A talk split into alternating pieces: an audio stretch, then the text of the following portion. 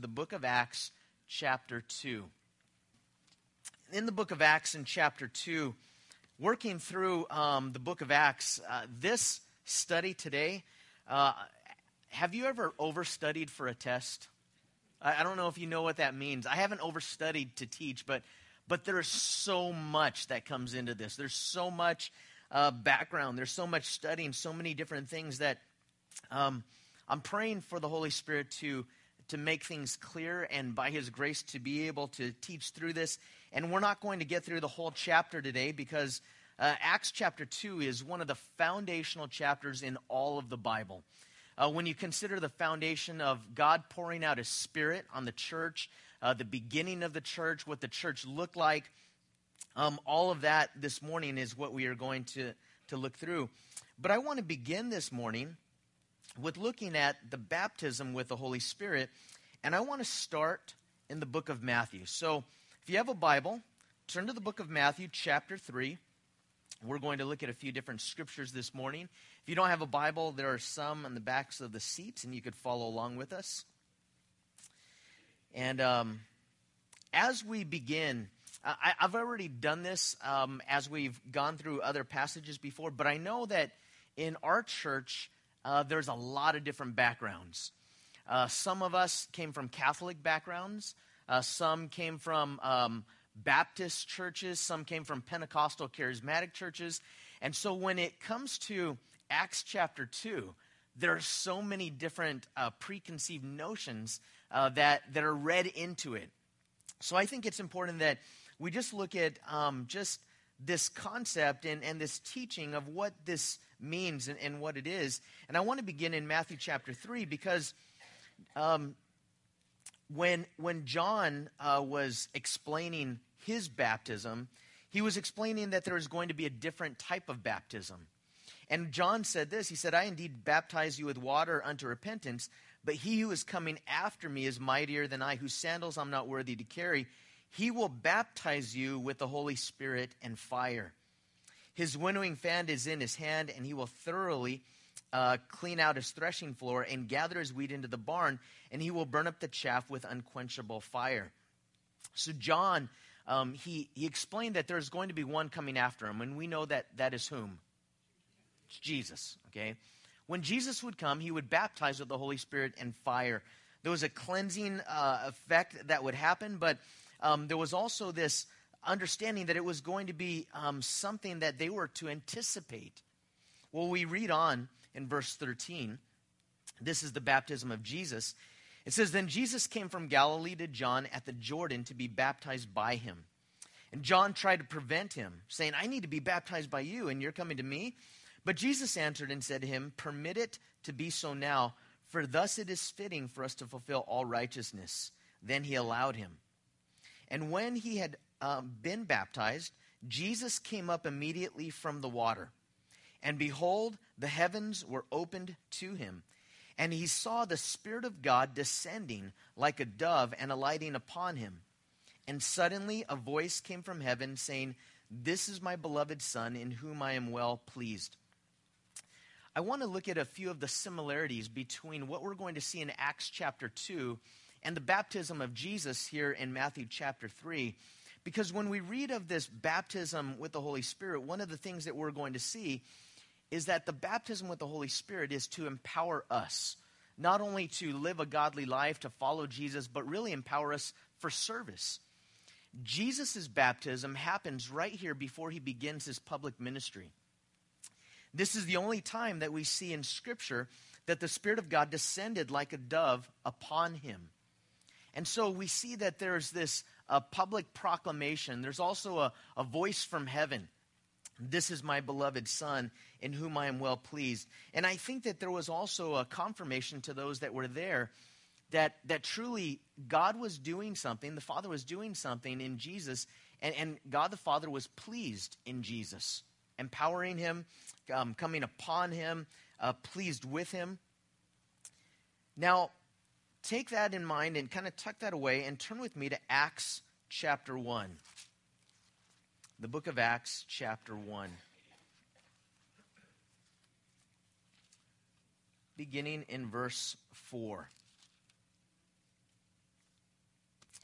We looked at this last week a little bit more in depth, so I'm not going to go through um, all of these uh, scriptures here, but it says, being assembled together with him, he commanded them not to depart from Jerusalem. So now, remember, the book of Acts is after the resurrection of Jesus.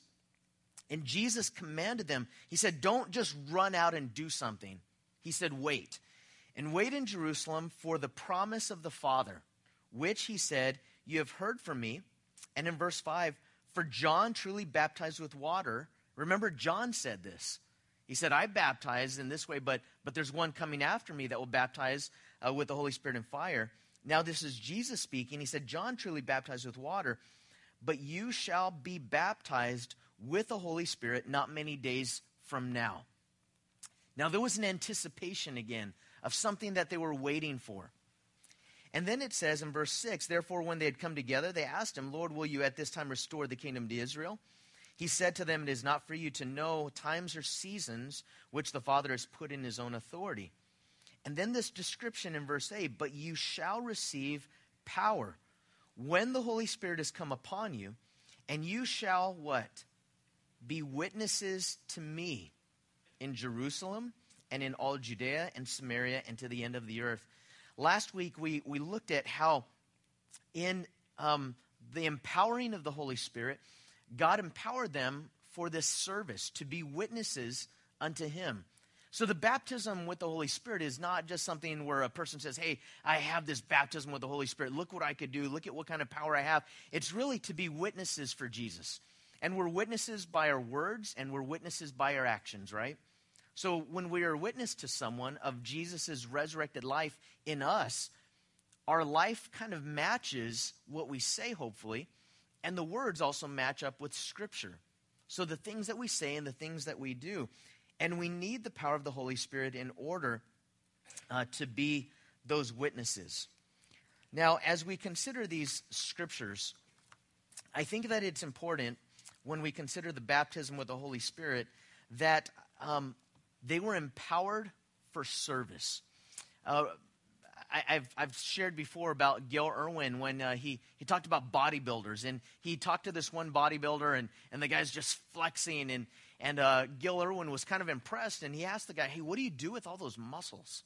Like, what do you do with them? And, and the guy goes, Well, watch. And he just, like, yeah, he just flex. And he goes, Well, I see that, but what do you do with it? And the guy goes, mm, you know, like he's just, but he's not really like lifting or pushing. He's not, he's not like working hard. He's not doing something outstanding. It was more just like look, and and sometimes Christians can see the baptism of the Holy Spirit is that, like like look what I can do, and that's not what it is. It's to be witnesses.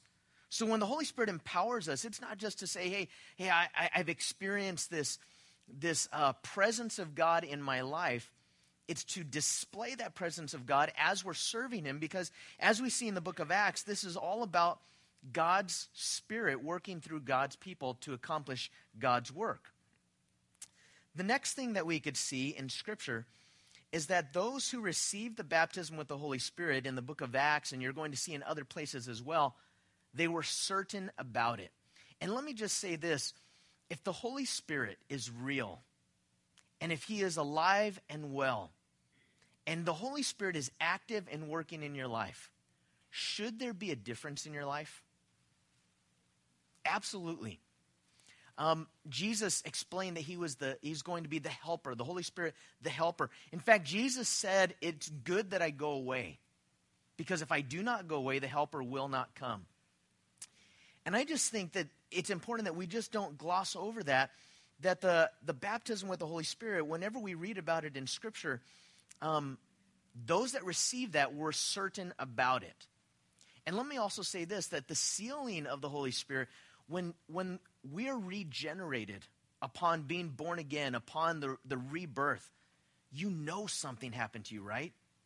It's not a, well, I hope something happened to me. It's you know in your heart, you know in that testimony of the Spirit that something has happened in your life.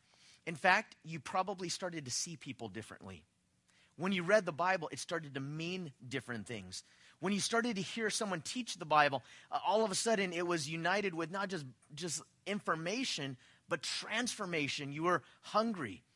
There was a conviction. There was a desire for the things of God. There was a desire for prayer. There was a desire to open up the Word of God and read it. Something happened in, in your life when the Holy Spirit regenerated you. And the same thing is true with the baptism with the Holy Spirit. Now, let me also say this that it's distinct from regeneration in Acts chapter 2. The apostles and the disciples, they're there. And, and remember when Jesus breathed on the apostles and, and he said, Receive the Holy Spirit? They were regenerated, they were, they were born again at that point in time. In this distinct um, action of the Holy Spirit, sometimes it happens simultaneously when a person is born again. And there are other times, as we go through the book of Acts that we're going to look at, that it happened after that, that regeneration and being born again. And, and we're going to see what that looks like and what that means. But it's important to know that, that here we see they're already born again and they're waiting for this baptism with the Holy Spirit. And then it was for mission and for service. It was for mission and service. Now, they were to wait because this was the gift of the Holy Spirit, the promise of the Father given to the church. But now that the Holy Spirit has come, do we have to wait the same way? No. So the question is, what are we waiting for? And, and we're going to look at Acts chapter 2. And this morning, I think that it's important that we just look at Scripture and let's just allow the Holy Spirit and just say, God, teach me and help me to be open to this. Because there are many different godly, and I say godly, Bible teachers that teach different things about this. And in those uh, teachings at times, sometimes depending upon your background, and, and usually it was your, your first experience in church that you think that's the right way, that's, that's the right thing. Sometimes it can become easy to judge other people that have different views of a scripture and how the Holy Spirit works in a person's life. So, in Acts chapter 2, it says, When the day of Pentecost had fully come, they were all uh, with one accord and in one place. Now, remember this. Um, there was the feast of Passover. That was that Friday to Saturday. It commemorated the Exodus when the children of Israel fled Egypt. Remember, Pharaoh wouldn't let them go. And because he wouldn't, um, God sent these plagues. And as the plagues came, that the last plague uh, as Pharaoh hardened his heart was it was the plague of death. And the angel of death was going to come, and every household that did not have the blood of a lamb on the lintels and the, the doorposts, um, in that house, the firstborn would be, would be killed. But if the blood was over the doorposts and the lintels, then the angel of death would pass over that house, and that's why it was called Passover. Now, what happened historically on Passover at the time of Christ? What happened? Jesus died for our sins. The blood of Christ covered us. Therefore, that is our Passover in a sense, where, where the judgment of God passes over us when, when God sees the blood of Christ that covers us. Now, after the Passover was the feast of, uh, there was first fruits, um, Jesus' resurrection. And then we come to this feast of Pentecost, which was a, a feast that was prescri- prescribed by God in Leviticus uh, chapter 23. It was to celebrate the wheat harvest. And as they celebrated this harvest, it was a harvest festival on a, a Sunday, 50 days after the Passover, the Hebrews were to offer a, a grain offering to the Lord, um, and this one with, with leavened bread, and there would be two loaves of bread. And, and you look at that, and symbolically now, for us looking back, the two loaves uh, represent the Jews and the Gentiles coming together. So, the church, the birth of the church at this time of Pentecost. Now, in the Old Testament, Hebrew t- tradition tells us that it was at the Feast of Pentecost that they received the law. But here in the New Testament, we see it's at the Feast of Pentecost that the church received the Spirit. Now, I also want to say this I know for some of you, this is brand new. Maybe you don't have any church background. Maybe, you know, you're, you're not even a, a follower of Christ and you're listening. You're going, man, what in the world is this? Well, well, listen. Just continue on and ask God to speak to you and to teach you because there are going to be some things in here that uh, are going to blow your mind. And, and if you're a Christian, I remember the first time reading this, it kind of blew my mind as well. And, and I think that it should be that way because God was doing something new. Don't read this with, oh, this is that one passage. Read this with an understanding of what this was like for them. Jesus told them to wait. And so Jesus ascended into heaven, and they're to wait for the promise of the Father, this gift of the Holy Spirit. Now, um, do you remember, maybe you're still like this, but when you were a kid, did you ever do a countdown towards Christmas?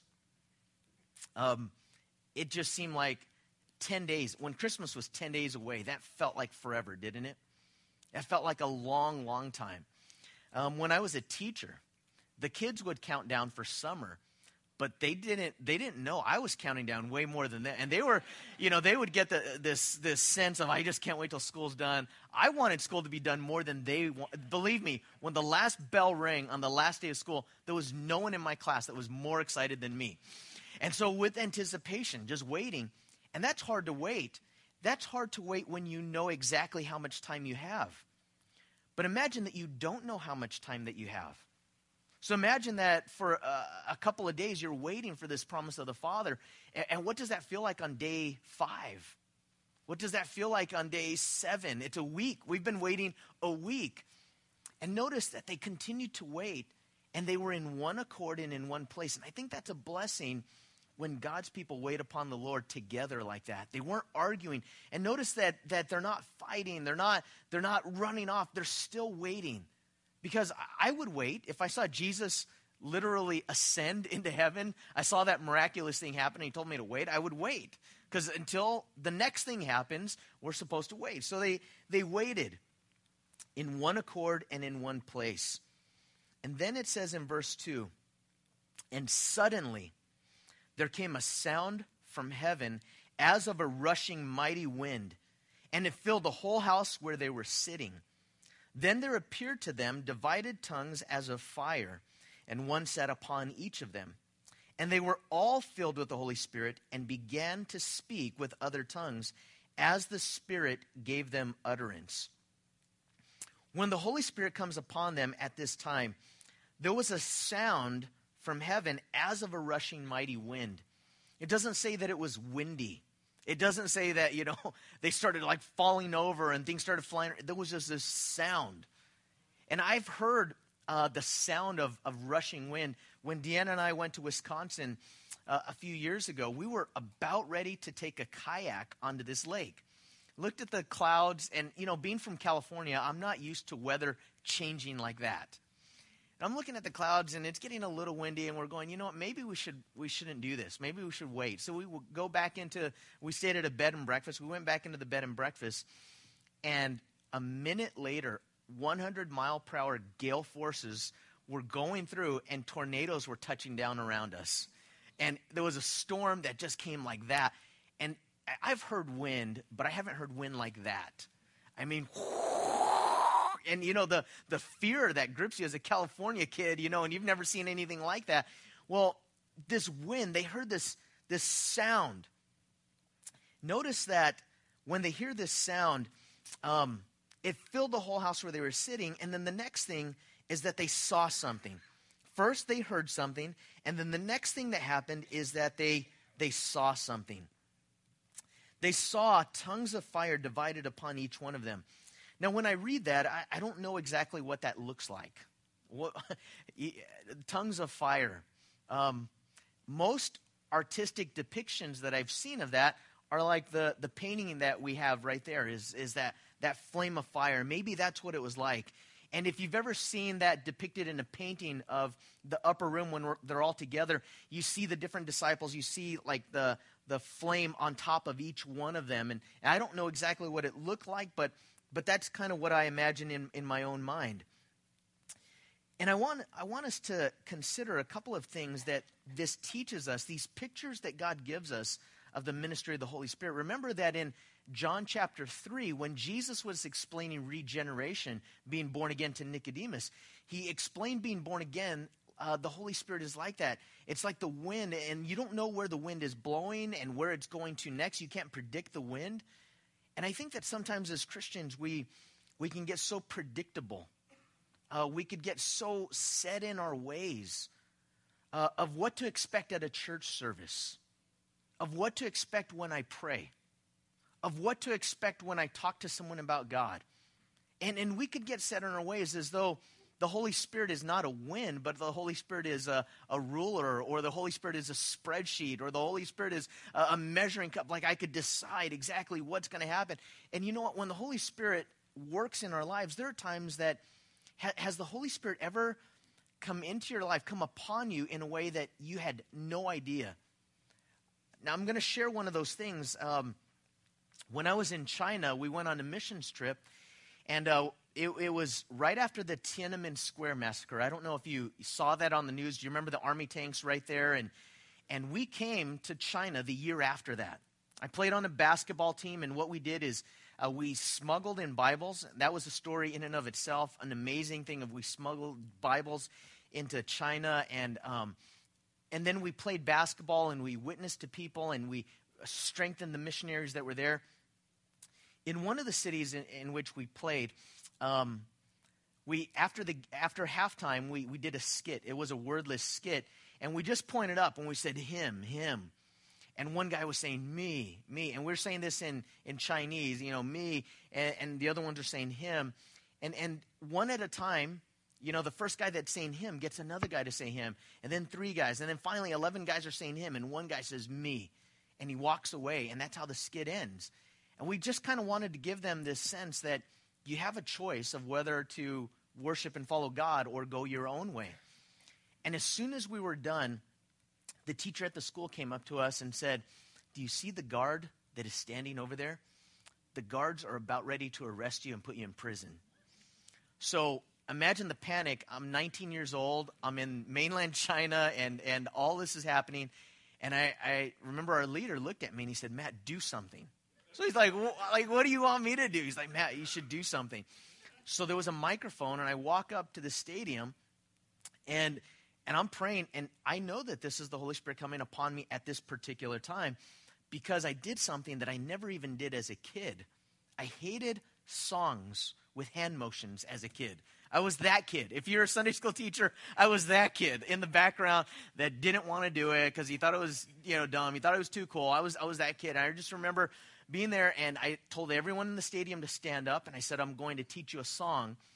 And I uh, had an, an interpreter who was interpreting for me, and I said, Everybody do this. I want you to sing with me and and and take your hand and put it up and say you put your right hand in you put your right hand out you put your right hand in and you shake it all about you do the hokey pokey and you turn yourself around that's what it's all about and so like they're just staring at me and then they start to do it. And then the left hand. And by the end of that song, the, everyone's laughing, the whole stadium, and the guards are the guards are doing the hokey pokey. And then afterwards, everyone's having a great time. And I'm just going, where did that come from? Where in the world that that didn't come from any missions training manual? That's not like, and if you really get in a bind, do the hokey pokey the Holy Spirit at that point, it's like the wind. You don't know where he's going. You don't know what he's going to do.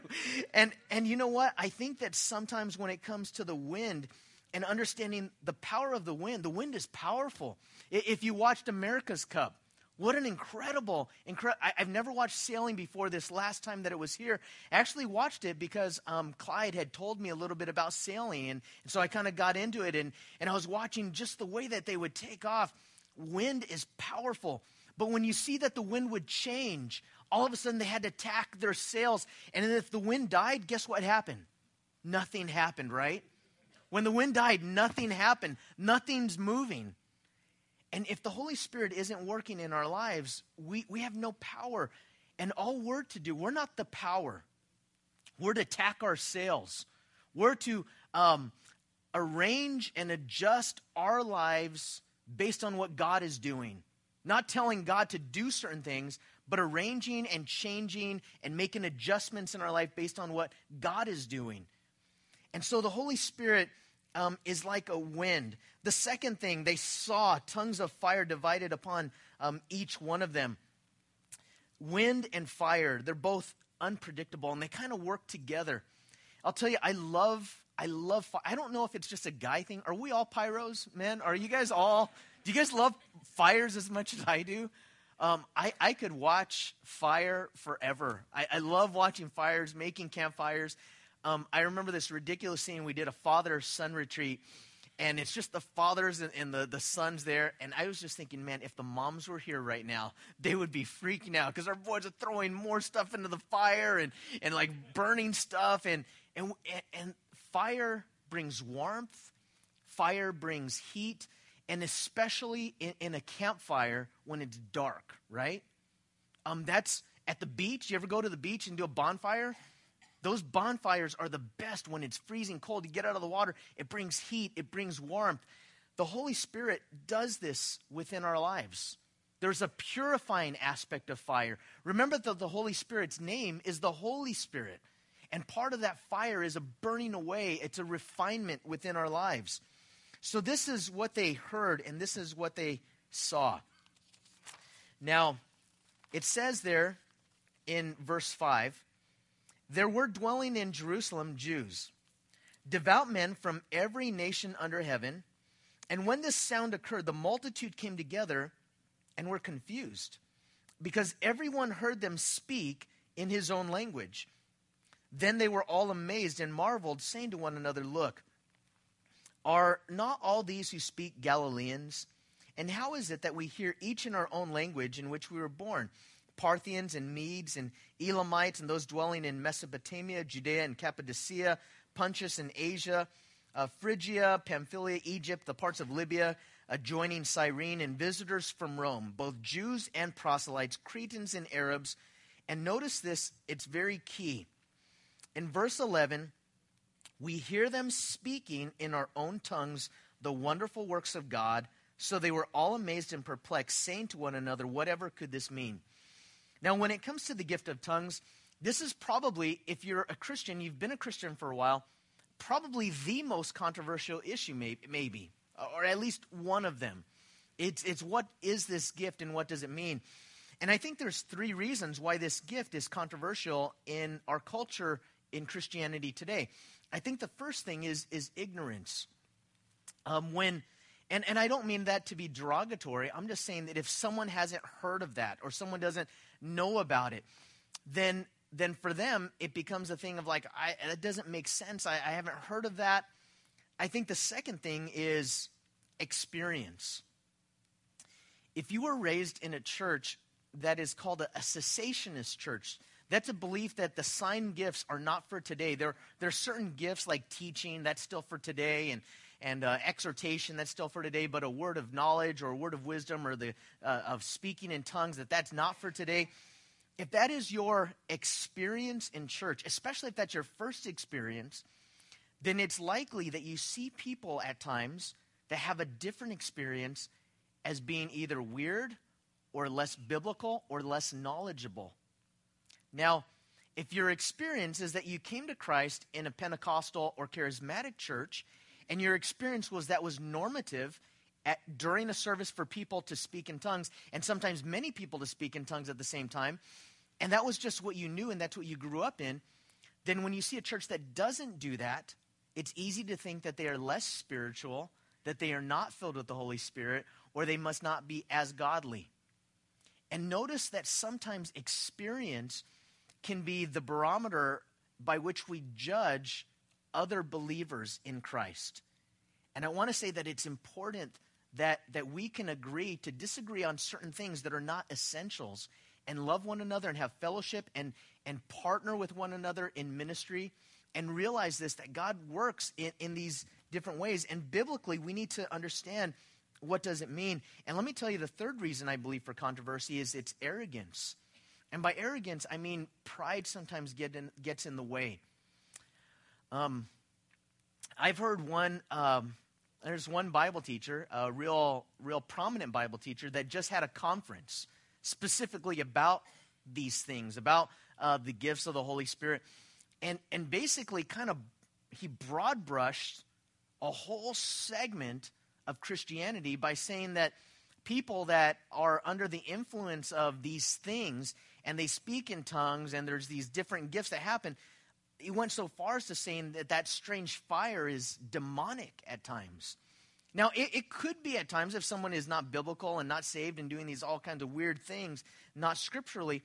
But I think that there's um, an, a, a pride at times that could come in to say, my brand of Christianity is the most spiritual, authentic brand. And if your brand is different, then you must be a little bit lower.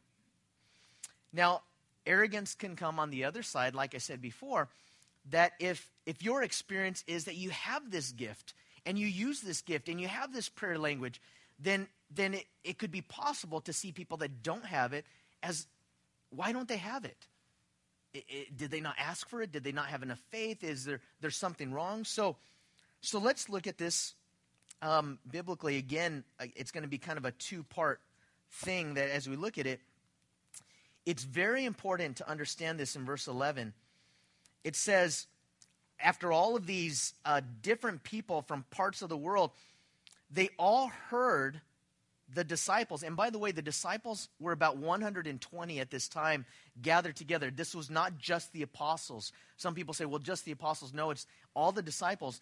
And, and I think that there was a visual representation, which has not happened again in Scripture, where the, the tongues of fire sat upon each one. Why do you think that that happened? Now, I, I don't know all the reasons, but I think one of the reasons is because God wanted them to be assured of this that the Holy Spirit was dwelling in each one of them. Remember when Jesus appeared and disappeared, appeared, disappeared after the resurrection, and they saw him in one place and then he appeared in another place? It must have been pretty scary for them when he was going away. I wouldn't want Jesus to go away, I would just want him to stay. But he said, It's good that I go away. And I think when they saw that visual representation of the Holy Spirit on each one of them, they realized that, that the Holy Spirit was working in each one of them. It wasn't just the apostles, it was all of them. And, and this is what they heard in verse 11. We hear them speaking in our own tongues the wonderful works of God. Now, did they hear a message to them? It, it, they were speaking the wonderful works of God. They were praising God. And we're going to see later on in uh, 1 Corinthians 12 through 14 what this looks like. There are times that people say that the gift of tongues is the ability to speak other languages to preach the gospel. Now, let me say that there is a prayer language that is distinct from that, but God can supernaturally gift someone with language to be able to preach the gospel. Let me give you a great example that many of you know Theo. Theo is from our church. He is now down in El Salvador. And when Theo went to serve the Lord on the mission field, and he didn't know Spanish, didn't even do well in Spanish in high school, he prayed that God would give him, he read and he said, God, maybe you could give me this gift of understanding Spanish. And he was praying through it, and he went to sleep. And, and the next morning he woke up because he was living with a bunch of guys in the same place.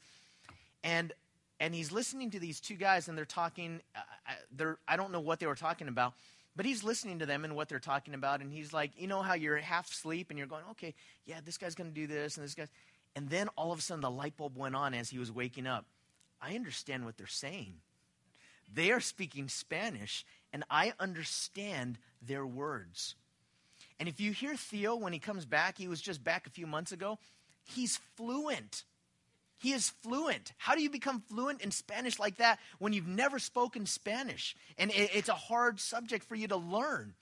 It's the Holy Spirit that gave him that ability. Now, that does happen, and that empowers him for service. But that is different than this prayer language, also, which um, is a distinct. Uh, a distinct gift outside of that. But it says we hear them speaking in our own tongues the wonderful works of God. So, when we look at this, let me explain that the word tongues can be translated as, as languages. And, and I don't know exactly what this looked like. I'm just going to tell you, I, I don't know exactly what this is like. But imagine in this room right here, how many of you speak more than one language? Raise your hand. I, even if you don't speak it well, raise your hand. You can understand another language other than English. Okay. So we have some other languages that are here. There's probably some Spanish. Um, what name your language if it's not Spanish? Because there's what other ones? French. Okay, what else? German. German. What else? Te- Texan. My wife speaks West Virginian, and uh, God gave me the gift of interpretation for that. But um, so imagine this. Imagine if that were your, your language that you understand, your home primary language, and I'm teaching, and all of a sudden you begin to hear me, and, and I'm saying this other language, and you be able, you're able to understand it in, in your language. Now, again, I, I don't think that this is that that Peter gets up and he says in Spanish something, then he says it in German, then he says it in Italian, then he says it in, in Cantonese, and man, it, it's that the Holy Spirit gives them an understanding because they already had, remember this, did they have a common language at this point in time?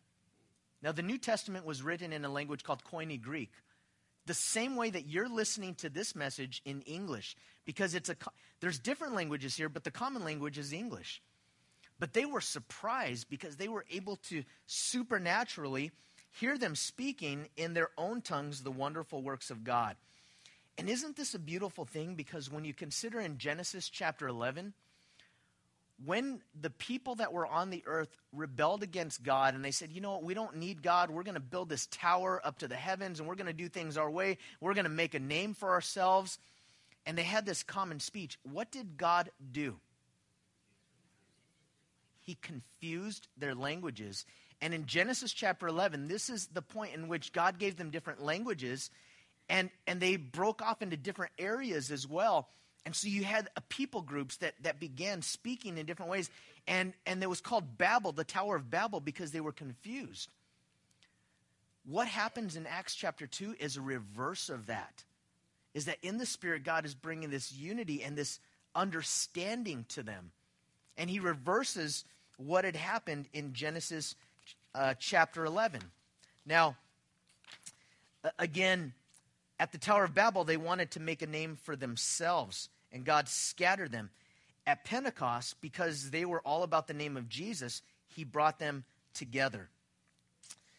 So there is a, a, a oh, also turn with me to um, read what it says in verse 14. It says, um, lost my Verse 14, but Peter, um, standing up with the eleven, so some were mocking them and uh, saying that they were full of new wine. But Peter, in verse 14, standing up with the eleven, um, raised his voice. And, and notice Peter, who was afraid before. This is the same Peter that was timid, the same Peter that, that when a junior high girl accused him of being one of them, that he said, I, I don't know what you're talking about. And he began to curse and, and deny that he even knew Christ. This same Peter in the midst of people mocking him, stands up and he raises his voice. There's a boldness that takes over. This baptism with the Holy Spirit in Peter's life resulted in Peter in boldness being able to proclaim and to teach and say this Men of Judea and all who dwell in Jerusalem, let this be known to you and heed my words. For these are not drunk as you suppose, since it's only the third hour of the day, which is about 9 a.m. But notice in verse 16 what he says. This is what was spoken by the prophet Joel. And it shall come to pass in the last days, says God, that I will pour out my spirit on all flesh, and your sons and your daughters shall prophesy, your young men shall see visions, and your old men shall dream dreams. Instead of just looking at the experience and deciding whether or not it was from God based on experience, what did Peter do? He said, This is that. What you're seeing here is that. He interpreted Scripture, what was written and what was prophesied in the book of Joel, and he said, What you're seeing here is a fulfillment of that. And that's why it's, it's so important for us not to simply judge whether or not something is of God based on personal experience alone. Because some of you, by personal experience alone, do not have the gift of tongues but you are born again and the Holy Spirit is working in your life, and you see evidence of that, and you know that God is alive, and you love God, and you have a heart for the things of God. Some of you, by experience, have prayed, and God has given you this prayer language in which you're able to bypass your own understanding at times and your limited um, self and able to praise God in a way that, that no one else can explain to you. And the way that that affects your life is something that you experience the closeness and the nearness of God.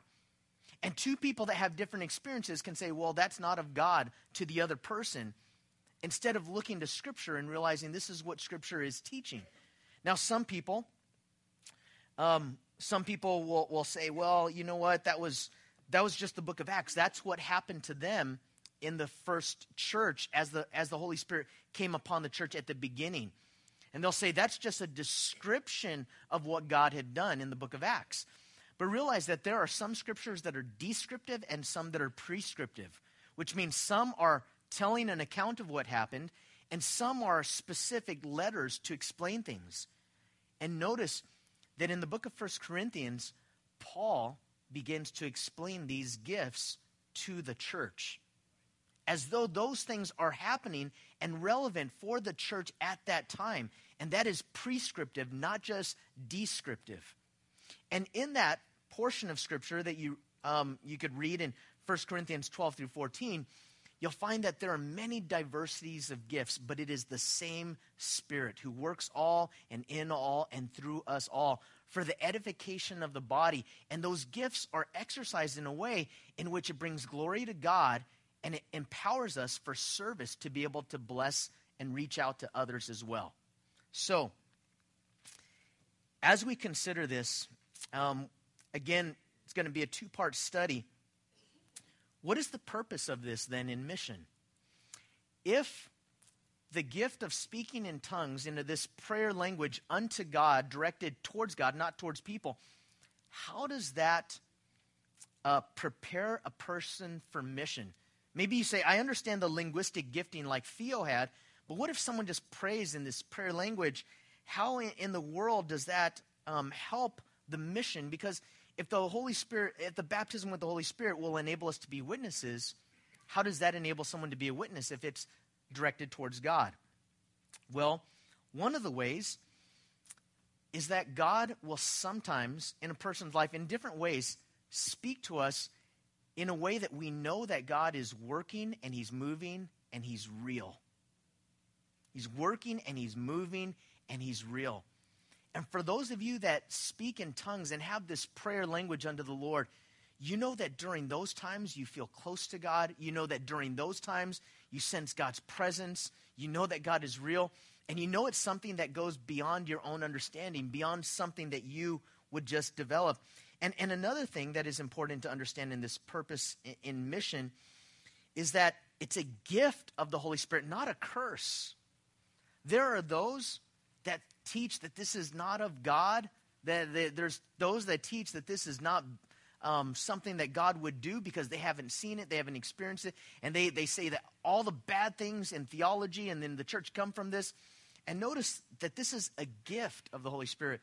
Now, I can imagine some of you giving prank gifts, and I've gotten some at Christmas. We do gift exchanges sometimes. Ridiculous, ridiculous gifts. And sometimes people walk away with a gift and they're kind of bummed that they got stuck with it. After all of the exchanges, they got stuck with this gift. No one that receives a gift of the Holy Spirit walks away saying, I got stuck with this one. This is, oh, God gave me this gift. And it's not, oh, why did I get, look at him. He could do this. And look at her. She could do that. And look at me. This is what I could do. This is lame. No, God's gifts are good. And in the individual person, as God desi- decides which people get which gifts, there's an edification process and a blessing that comes from it. Now, cessationists believe that this gift ceased with the apostles. That's why they're called cessationalists, not sensationalists, because the gift ceased. If this gift ceased with the apostles, then why does Paul address it to the Corinthian church and tell the Corinthian church how they should respond and handle it? And Paul in 1 Corinthians says this gift is a blessing. He says, I thank my God that I speak in tongues more than you all. He's thankful for it because it's a good thing. Let me end with this today because um, it's kind of just touching the surface. Three testimonies.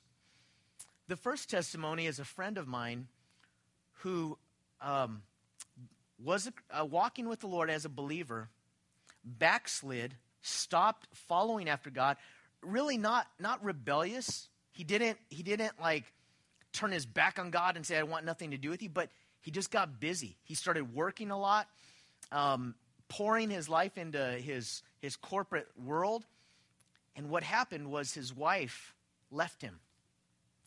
And when his wife left him, he was he was just broken. He he came back to the Lord, came back to the church, began to pray that God would do this restorative work in his life, began to pray for his wife.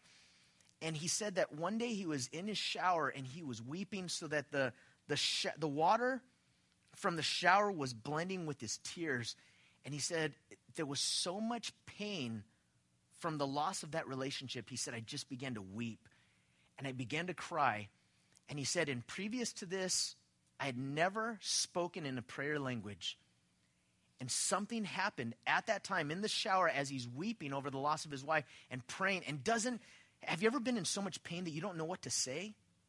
You can't pray. It's like groanings. And all of a sudden, he just begins to pray in this prayer language, and the peace of God just fills him. And he said, That was the first time that that ever happened to me. And from that time, there have been other times, but that was the initiation of that in my life. Now, that is different than other people. And I want you to notice that, that sometimes the Holy Spirit works differently with some people than other people. Let me also share a radical change in views. The second testimony is if you get a chance, go online, Calvary Chapel Modesto, listen to uh, Pastor Damian Kyle's teaching on the gift of tongues. Incredible teaching. And he talked about growing up in a church of godly people that he loved. And he said they exemplified what it meant to be a body of Christ. They had so much love and so much of a heart for Scripture. And yet, in that church, they believed that the gifts of the Holy Spirit, for example, this one particular, had ceased. And there were some in the church that went so far as to say that those that practice this gift are of demonic influence. That was his background, that was his understanding he began to go to a church, which was uh, a Calvary chapel.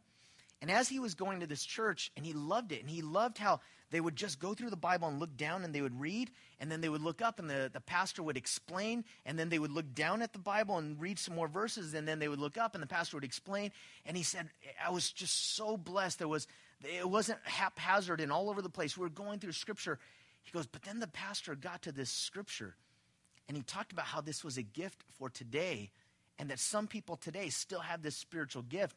And he said, I was physically moved, like ill, and I wanted to get out of there and run and never come back to that place because of the background in which the church that I was brought up in. But then he said, I thought about it. And I thought, these are godly people like they were godly people at that other church.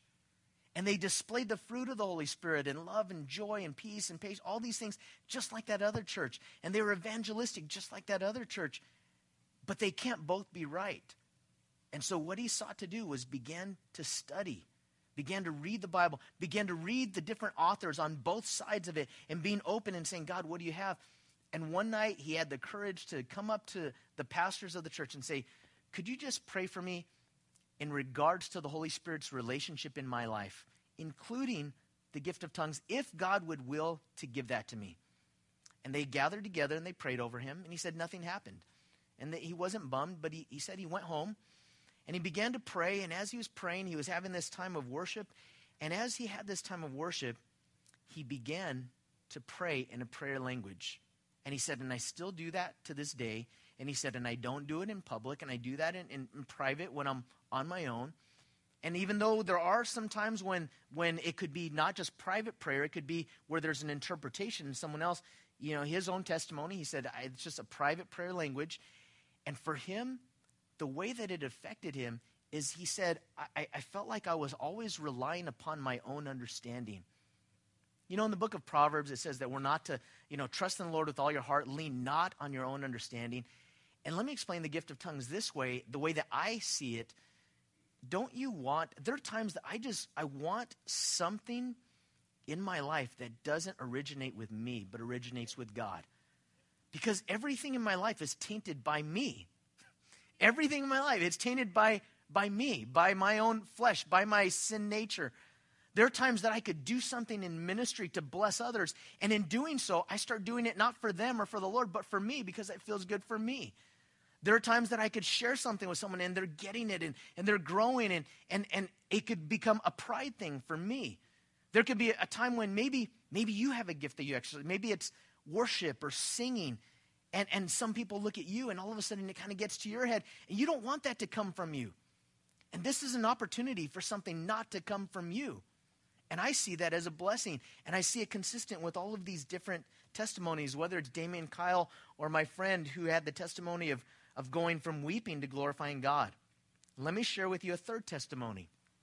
Third testimony is this. Third testimony is a friend that always felt like he was not um, on par with the other Christians that he knew that were really godly and spiritual. He felt like the thing that was missing in his life was this gift of tongues. And if he had this gift of tongues, then it would be this thing that would give him this assurance that he was as spiritual or that God loved him or, or whatever. And, and let me tell you where, where he got to. He got to a place where, after studying Scripture, he believes that it's a real gift. He believes that it's a gift for today. And he's okay saying, God, if you don't give that gift to me, I'm okay with that. And he is not any less spiritual or any less used of God. So he's not a dud. Remember, I talked about the fireworks? They, you know, you light the fuse and then nothing happens. He's not a dud. And so I think the most important thing is this we each desperately need the empowering of the Holy Spirit. Amen? Every single one of us. Whatever God would give to us. You know, Raul Ries, who asked for the gift of teaching because he, he knew that God was using him and he was just playing tapes for people. He was just playing Pastor Chuck Smith's cassette tapes. And then he went to Pastor Chuck saying, Hey, I have a group of people that are gathering together, and I just hit play. Do you think you could send a pastor out there to come and pastor that church? And Pastor Chuck said, Why don't you teach them? He goes, What do you mean, me? He said, Open up the Bible, begin to teach them. So he began to pray for this gift of teaching, and God has gifted him with the ability to teach the Bible to other people so that they understand and they grow.